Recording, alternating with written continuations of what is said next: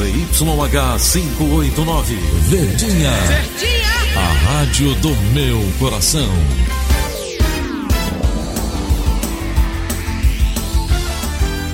Rádio Notícias Verdes Mares 810. Atenção, emissoras do interior, para o top de 5 segundos.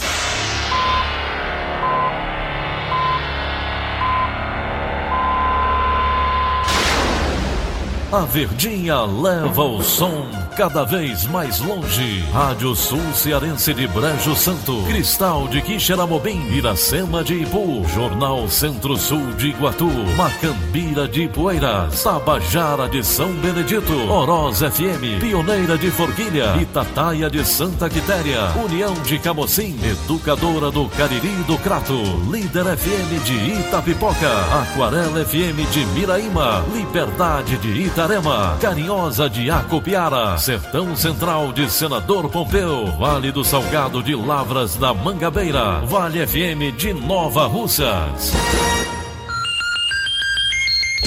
6 horas e 30 minutos, confirmando 6 horas e 30 minutos, quarta-feira, 28 de agosto, ano 2019, manchetes do Rádio Notícias Verdes Mares. Relatório da reforma da Previdência pode ser lido hoje no Senado. Regulamentada a entrada de menores nos centros socioeducativos. Plataforma de modernização da saúde é apresentada na Assembleia Legislativa. Série é sempre tempo destaca hoje a sexualidade na terceira idade. Estas e outras notícias em instantes. ZYH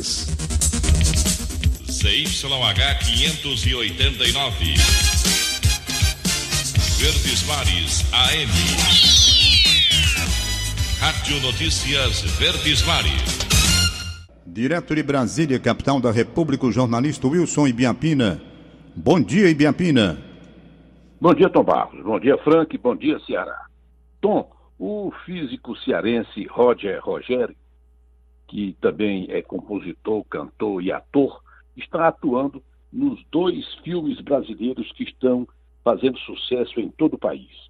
O longa-metragem A Vida Invisível, do diretor cearense Karim Aisnous, representará o Brasil na disputa por uma vaga de melhor filme estrangeiro no Oscar de 2020. O filme, que estreia no dia 31 de outubro, desbancou Bacurau dos pernambucanos Kleber Mendonça Filho e Juliano Tornelles, que recebeu o prêmio do júri no Festival de Cannes em maio e que tem lotado as pré-estreias em todo o país com a história de um Brasil distópico no meio do sertão nordestino. As indicações ao Oscar serão reveladas no dia 13 de janeiro e a cerimônia de premiação acontece em 9 de fevereiro em Los Angeles.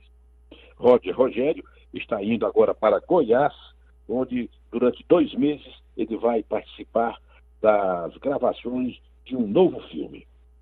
Os governadores dos estados do norte pediram ontem ao presidente Bolsonaro o apoio do governo federal a medidas efetivas de preservação, como o retorno do Fundo Amazônia. O governador do Pará, Helder Barbalho, disse que estamos perdendo muito tempo com o presidente da França, Emmanuel Macron. Temos de tocar a vida, disse Barbalho. O Reino Unido vai doar 10 bilhões de libras, o equivalente a cerca de 51 milhões de reais, para ajudar no combate aos incêndios na Amazônia. O presidente Bolsonaro aceitou essa grana. E por meio da AGU, Advocacia Geral da União, o governo propôs ao Supremo aplicar 500 milhões de reais dos 2 bilhões e meio obtidos pela Lava Jato nos Estados Unidos e aplicar em ações de preservação da Amazônia. A AGU informou ao Supremo que poderá investir mais recursos na Amazônia, mas de outras fontes. A Procuradoria-Geral da República deve recorrer da decisão da segunda turma que anulou a sentença condenatória de Aldemir Bedini, acusado de receber 3 bilhões de reais da Odebrecht para facilitar contratos da empreiteira com a Petrobras. O recurso precisará ser apreciado no plenário dos 11 ministros, já que a primeira turma ainda não analisou caso semelhante e se trata de decisão inédita. Esse precedente criado pode beneficiar também o ex-presidente Lula no processo do sítio de Atibaia. governador de São Paulo, embarcou ontem para a Alemanha. João Dória, em Frankfurt, vai tentar conseguir investimentos para São Paulo. E o presidente do Chile, Sebastião Pinheira, que esteve na semana passada na reunião do G7, o grupo dos sete países mais ricos, na França, vai se reunir logo mais às sete horas da manhã com o presidente Bolsonaro no Palácio da Alvorada, aqui em Brasília. Em seguida, às 8h30, no Palácio do Planalto, já no Palácio do Planalto, o presidente Bolsonaro toma o café da manhã com a bancada do Rio de Janeiro no Congresso. Às 10 horas, o presidente Bolsonaro participa de cerimônia em comemoração ao Dia Nacional do Voluntariado. Estarão presentes à solenidade ministros, parlamentares e outros convidados. Vale lembrar que o governo federal lançou em 9 de julho deste ano o Programa Nacional de Incentivo ao Voluntariado, o Pátria Voluntária. O objetivo do programa, coordenado pelo Ministério da Cidadania, é promover e valorizar o voluntariado, estimulando a participação da sociedade e instituições públicas e privadas em ações transformadoras. Depois, às 11h15, o presidente se reúne com os ministros da Casa Civil, Monix Lorenzoni, e da Secretaria de Governo, Luiz Eduardo Ramos. Também participam do encontro o líder do governo no Senado, Fernando Bezerra, e o líder do governo no Congresso Nacional, deputado Joyce Haussmann. E o líder do governo na Câmara, deputado Major Vitor Hugo.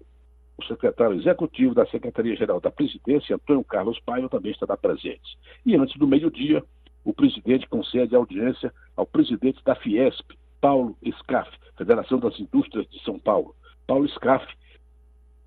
E no começo da tarde, Tom, às duas da tarde, o presidente Jair Bolsonaro concede audiência ao presidente da CNN Brasil, Douglas Tavolaro. A emissora é uma concessão da CNN americana e está se preparando para se instalar no Brasil. Wilson Ibiapina de Brasília, para o Rádio Notícias Verdes Mares. 6 e 37 Futebol. Libertadores da América. O Grêmio venceu o Palmeiras pelo placar de dois tentos a um ontem à noite no estádio do Pacaembu e ganhou a vaga para disputar com o vencedor de Internacional e Flamengo. O jogo internacional e Flamengo do Rio de Janeiro acontece hoje no estádio Beira Rio, em Porto Alegre, às nove e meia da noite. Taça Fares Lopes. O Fortaleza enfrentou a equipe do Ferroviário ontem à noite no estádio Presidente Vargas, na Gentilândia. O Ferroviário ontem à tarde venceu às 15 horas e 30 minutos. O jogo às 15h30, Ferroviário fez 1 a 0 diante do Leão do Pici. Agora 6 e 38 O relatório da reforma da Previdência no Senado pode ser lido hoje na Comissão de Constituição e Justiça. Os detalhes com a repórter Neliane Macedo. Foi necessário mais tempo para concluir o relatório, mas, como prometido, o senador Tasso Gereissati entregou o parecer sobre a reforma da Previdência em mãos do presidente do Senado, Davi Alcolumbre, e da senadora Simone Tebet, presidente da Comissão de Constituição e Justiça, onde o texto pode ser lido já nesta quarta-feira ou em uma sessão extraordinária. Nós precisamos do acordo de líderes para a leitura do relatório, mas se não houver esse acordo, eu posso, em 48 horas, em dois dias, convocar uma reunião extraordinária para a leitura, seja na quinta, seja na sexta-feira, com quórum, porque nós temos quórum para a leitura do relatório. Consequentemente, não atrasa o calendário. Tasso Gereissati adiantou que propôs a retirada de alguns pontos do texto aprovado na Câmara. Apenas suprimiu para evitar que volte para a análise dos deputados. Esse texto, onde nós só fizemos supressão, vai ser votado aqui e, se aprovado, vai direto para a promulgação do presidente do Congresso, presidente Davi. Ficaram de fora pontos como o BPC e aposentadorias rurais e a reforma previdenciária de estados e municípios será analisada em uma PEC paralela. Ainda segundo o relator da matéria, estados e municípios vão sair duplamente beneficiados, tanto porque podem aderir à reforma nacional, quanto podem também fazer as suas próprias reformas. Se o texto for aprovado, eles terão 180 dias para fazer essa escolha. A PEC paralela deve incluir também pontos que podem elevar a despesa previdenciária, mas também prever receitas novas. O senador negou se tratar de um novo imposto. Pontos que vão elevar de uma maneira relevante a receita, como a contribuição previdenciária, não é imposto, de entidades filantrópicas, com exceção das Santas Casas e de assistência social, que cobram dos seus usuários e não contribuem para a Previdência. Nós vamos também incluir para rediscussão aqui a contribuição do agroexportador. O cálculo é que o impacto para os cofres da União será o esperado pelo governo: um trilhão de reais de economia em 10 anos. Neliane Macedo, de Brasília, para a Rádio Verdes Mares. O Supremo Tribunal Federal anulou pela primeira vez uma condenação do ex-juiz Sérgio Moro. Por três votos a uma, a segunda turma tornou-se em efeito a condenação de Aldemir Bendini, ex-presidente da Petrobras e do Banco do Brasil, por corrupção e lavagem de dinheiro em uma ação ligada à Operação Lava Jato. Os ministros Ricardo Lewandowski, Gilmar Mendes e Carmen Lúcia votaram pela anulação. O relator da Lava Jato no STF, ministro Edson Fachin, foi vencido. Já o quinto integrante do colegiado, Celso de Mello, não participou da sessão nesta terça-feira. A decisão se deu por questão técnica ligada ao cerceamento da possibilidade de defesa e foi considerada uma das principais derrotas da história da Lava Jato. Agora 6h42. Secretário de Saúde do Ceará, doutor Cabeto, apresenta na Assembleia Legislativa projeto de plataforma de modernização da saúde. A reportagem é de Flávio Roveri. Enviado à Assembleia na semana passada, o projeto de lei da Plataforma de Modernização da Saúde teve seus detalhes apresentados pelo homem responsável por guiar o processo de reestruturação.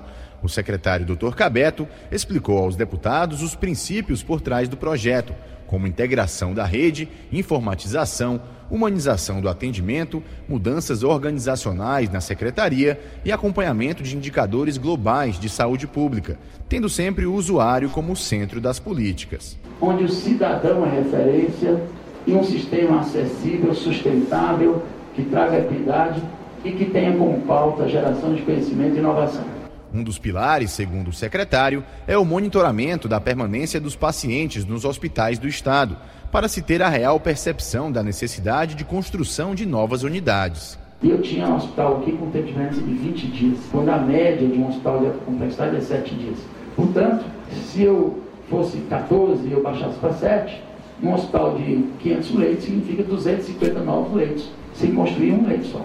Apesar de já haver algumas mudanças em andamento, a nova plataforma será posta em prática de maneira progressiva. O secretário Dr. Cabeto atendeu à demanda da Associação de Municípios do Ceará para que não houvesse mudanças bruscas na administração de hospitais estratégicos e de pequeno porte, como explicou Nilson Diniz, presidente da Prece e prefeito do Cedro. Essa mudança que possa ocorrer, ela precisa de um tempo, de uma transição. Nós temos aí 63 hospitais de pequeno porte, HPP, e 29 hospitais estratégicos, né? além dos outros hospitais polos e tudo. Então, nós precisamos saber qual é o melhor papel que a gente pode executar com os hospitais de pequeno porte, os hospitais estratégicos, qual a importância dele dentro dessa nova metodologia. O projeto ainda deve ser discutido na casa em diversas audiências públicas. Não há previsão de regime de urgência para votação. Segundo o deputado Aldic Mota, do PSB, há muitos pontos que devem ser trabalhados de forma conjunta com os parlamentares.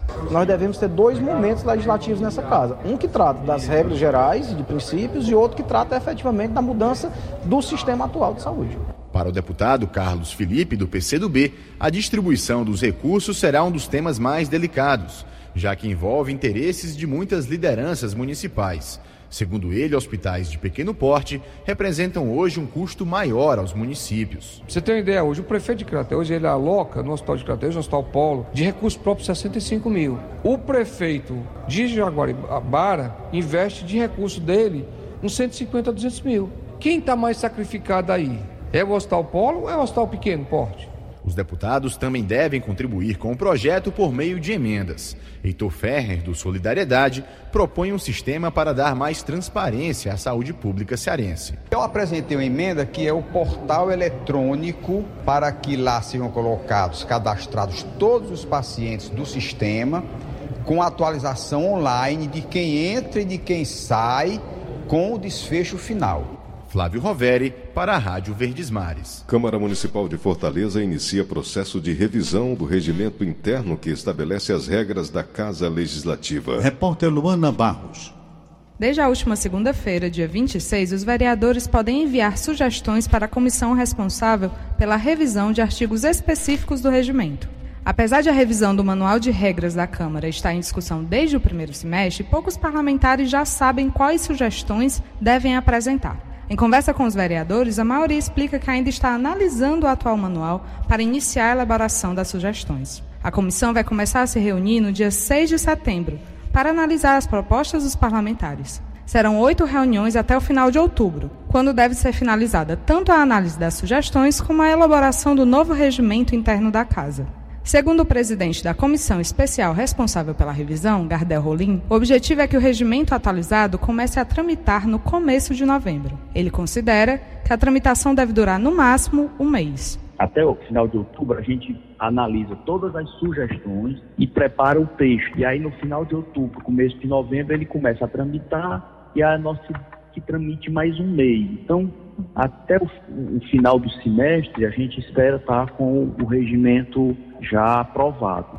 Luana Barros, para a Rádio Verdes Mares. Agora 6h47. Secretaria de Segurança Pública e Defesa Social e o Ministério Público do Ceará firmam um convênio visando a elaboração de medidas para a redução dos crimes violentos letais intencionais no Estado. Liabe Monteiro tem os detalhes. Para o secretário André Costa, as parcerias com as instituições colaboram na busca de soluções para a redução da criminalidade. Na construção das resoluções dos desafios de segurança pública, é, nunca a secretaria tem buscado atuar de forma isolada. A gente sempre tem buscado o apoio de todos, especialmente aqui em relação ao Ministério Público, o apoio é fundamental. É uma instituição que ela age não apenas na área criminal, mas em outras áreas, como, por exemplo, os direitos difusos e trazer essa experiência, esse conhecimento para a gente fazer um trabalho focado em microterritórios, inicialmente Fortaleza. O Ceará foi destaque nacional após registrar no primeiro quadrimestre de 2019 queda de 53,3 nos CVLIs,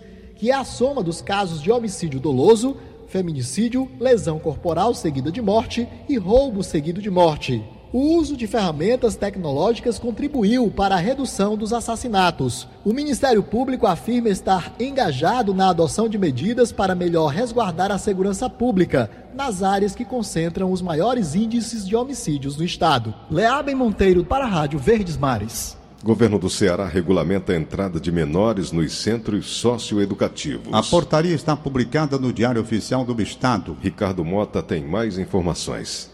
Essa decisão do Estado, na verdade, ela não pegou de surpresa as instituições que trabalham, por exemplo, com a infância e a adolescência. Na verdade, essa ideia já vinha sendo debatida há algum tempo, exatamente por conta da decisão do ministro Faquim. Nós estamos ao lado do juiz Clístenes Gonçalves, que é o juiz responsável pela quinta vara da infância e da juventude aqui no estado do Ceará, que vai conversar conosco exatamente sobre essa medida adotada pelo Estado, que foi regulamentar exatamente a entrada de menores, ou seja, de adolescentes, nos centros socioeducativos.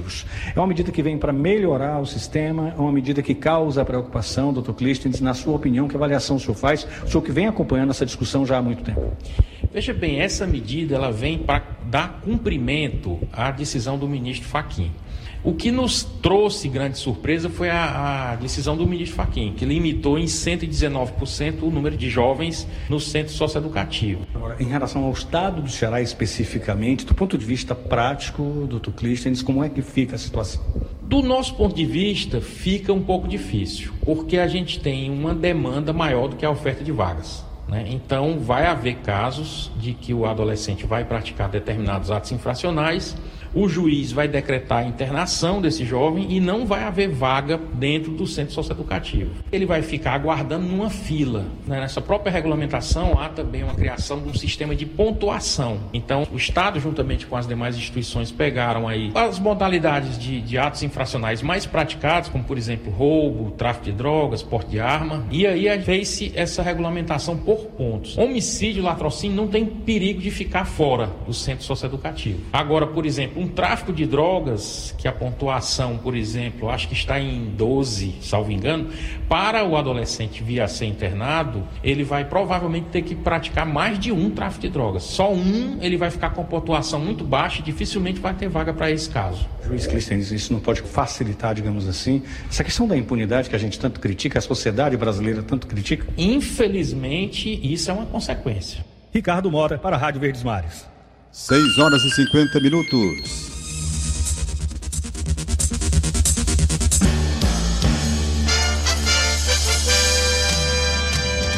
Rádio Notícia Verdes Mares. Na reportagem especial sobre a longevidade desta quarta-feira, Chase Viana destaca a sexualidade na terceira idade. É sempre tempo.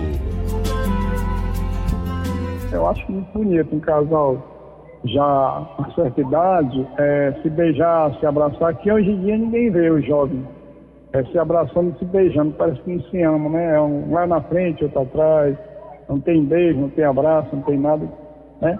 Então eu acho isso aí normal, eu acho que o amor não tem idade não, né? Quanto mais velho, melhor ainda. É igual a cachaça.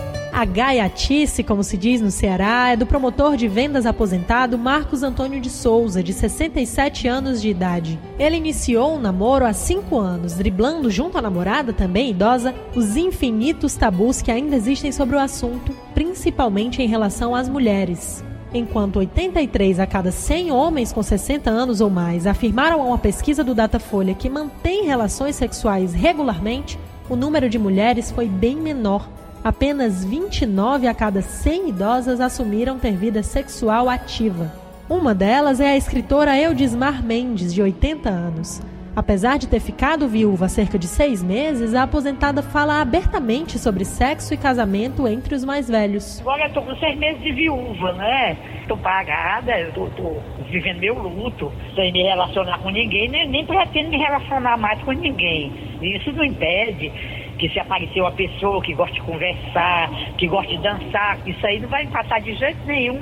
Enquanto eu puder me mexer e sair tranquila, eu vou fazer isso. Só que eu nunca me preocupei com o que o povo pensa não, tá entendendo? Sempre eu gosto de fazer o que vem, que eu acho que estou certa, que eu não estou agredindo a ninguém, que eu estou sendo feliz. O importante é isso no relacionamento é a gente se sentir feliz. E eu acho que felicidade a gente tem em qualquer idade, né? A liberdade e a despreocupação com as regras sociais são algumas das principais vantagens para uma prática sexual saudável entre idosos. É o que avalia a sexóloga Zenilce Bruno. A, a sexualidade, ela permeia toda a existência humana, né? Desde o nosso nascimento até a morte, inclusive em todos os momentos e situações em que nós vivemos. Em relação à sexualidade da terceira idade, eu digo sempre que ela é uma continuação da nossa vida sexual. Se você tem uma vida sexual saudável, prazerosa, na adolescência, na, na juventude, na fase adulta, você também terá uma sexualidade saudável na terceira idade. Então, o que, que pode modificar?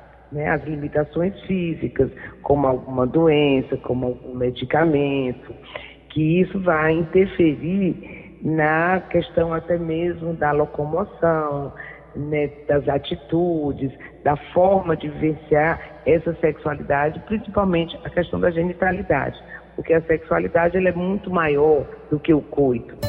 Ah, e a dona Edismar concorda. Casamento e sexo é uma coisa que é muito de tato, de, de toque, da gente se encontrar, da gente se acariciar, da gente querer bem, da gente se abraçar. Essa parte de cama existe também, eu não vou dizer que não existe, mas o mais importante é que a gente se relacione e que haja, que a gente goste um do outro.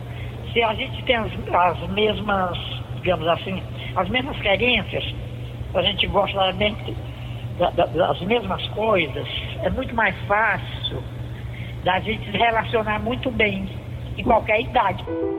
Para a sexóloga Zenilce Bruno, apesar de ainda existir conservadorismo em torno do assunto, o preconceito em relação a idosos e sexo tem diminuído. O próprio tabu, o preconceito com a sexualidade dos idosos tem mudado muito, porque a forma de se vestir, os exercícios físicos, né, os lugares que frequentam, tem ficado muito parecido com o adulto e muitas vezes até o jovem. Isso é muito legal, porque faz com que a vida pareça que não acabou e não acabou. Ela apenas mudou né, a forma de ser vivenciada. É por isso que, de tanto ouvir comentários negativos sobre o relacionamento com a namorada, o aposentado Marcos Antônio já tem uma resposta na ponta da língua. Já ouvi várias vezes, né? Aquele velho, aquela velha parada, aquele velho parado. Mas isso não, porque o sexo faz bem à saúde, né? Isso não faz bem à saúde. O carinho, o amor, o afeto faz bem à saúde. De fato, os benefícios de manter a sexualidade viva e ativa melhoram a saúde em diversos aspectos. É o que revela o geriatra Vitor Falcão. Quando se busca o exercício pleno de uma vida mais saudável, o exercício da sexualidade ele entra como parte desse contexto de bem-estar biopsicossocial. Então, os idosos que conseguem manter uma vida sexual saudável certamente irão se beneficiar como um todo, né, com ganhos na sua saúde física e mental, influenciando positivamente em diversos aspectos, como autoestima, disposição, sono, humor, confiança. O médico alerta também sobre os cuidados que devem ser tomados para o sexo saudável, para a prevenção de doenças, que na verdade são comuns a qualquer idade. De acordo com dados do Boletim Epidemiológico HIV-AIDS de 2018 do Ministério da Saúde, o número de casos de HIV entre pessoas acima dos 60 anos aumentou 81% entre 2006 e 2017. No Ceará, foram quase 7.500 casos em 12 anos. Necessidade de se prevenir contra as doenças sexualmente transmissíveis, ela independe de faixa etária. Né? Ela continua sendo importante é, na prática do ato sexual nos idosos. O mais importante, tanto para profissionais de saúde como sociedade, é tratarmos esse assunto com naturalidade né? e deixarmos para trás a cultura e o preconceito de que ao envelhecermos nós nos tornamos assexuados. O exercício da sexualidade ele faz parte de todo esse conjunto. Precisa ser tratado dessa forma. Hoje nós temos grupos de pessoas que vão à festa, que viajam, que estudam, grupos sociais, e isso faz com que essas pessoas tenham novos conhecimentos para aqueles que são sozinhos, para os viúvos, os separados os solteirões, né, como a gente chamava antigamente. Então essas pessoas estão vivenciando novos amores, né? E esses amores, a novidade, sempre faz com que esse tesão apareça de onde de menos se espera.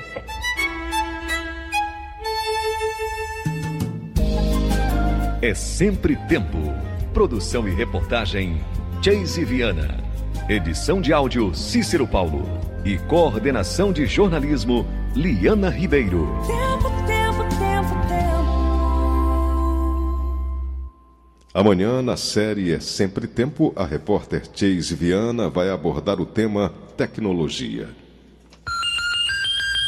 Sete horas. Acabamos de apresentar o Rádio Notícias Verdes Mares. Redatores: Roberto Carlos Nascimento e Liana Ribeiro. Participação de Wilson Biapina, direto de Brasília.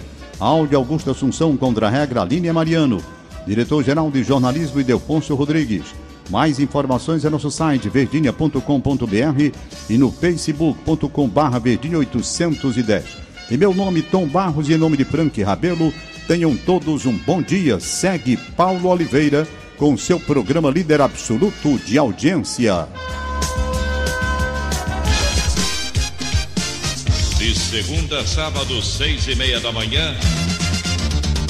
Rádio Notícias Verdes Mares.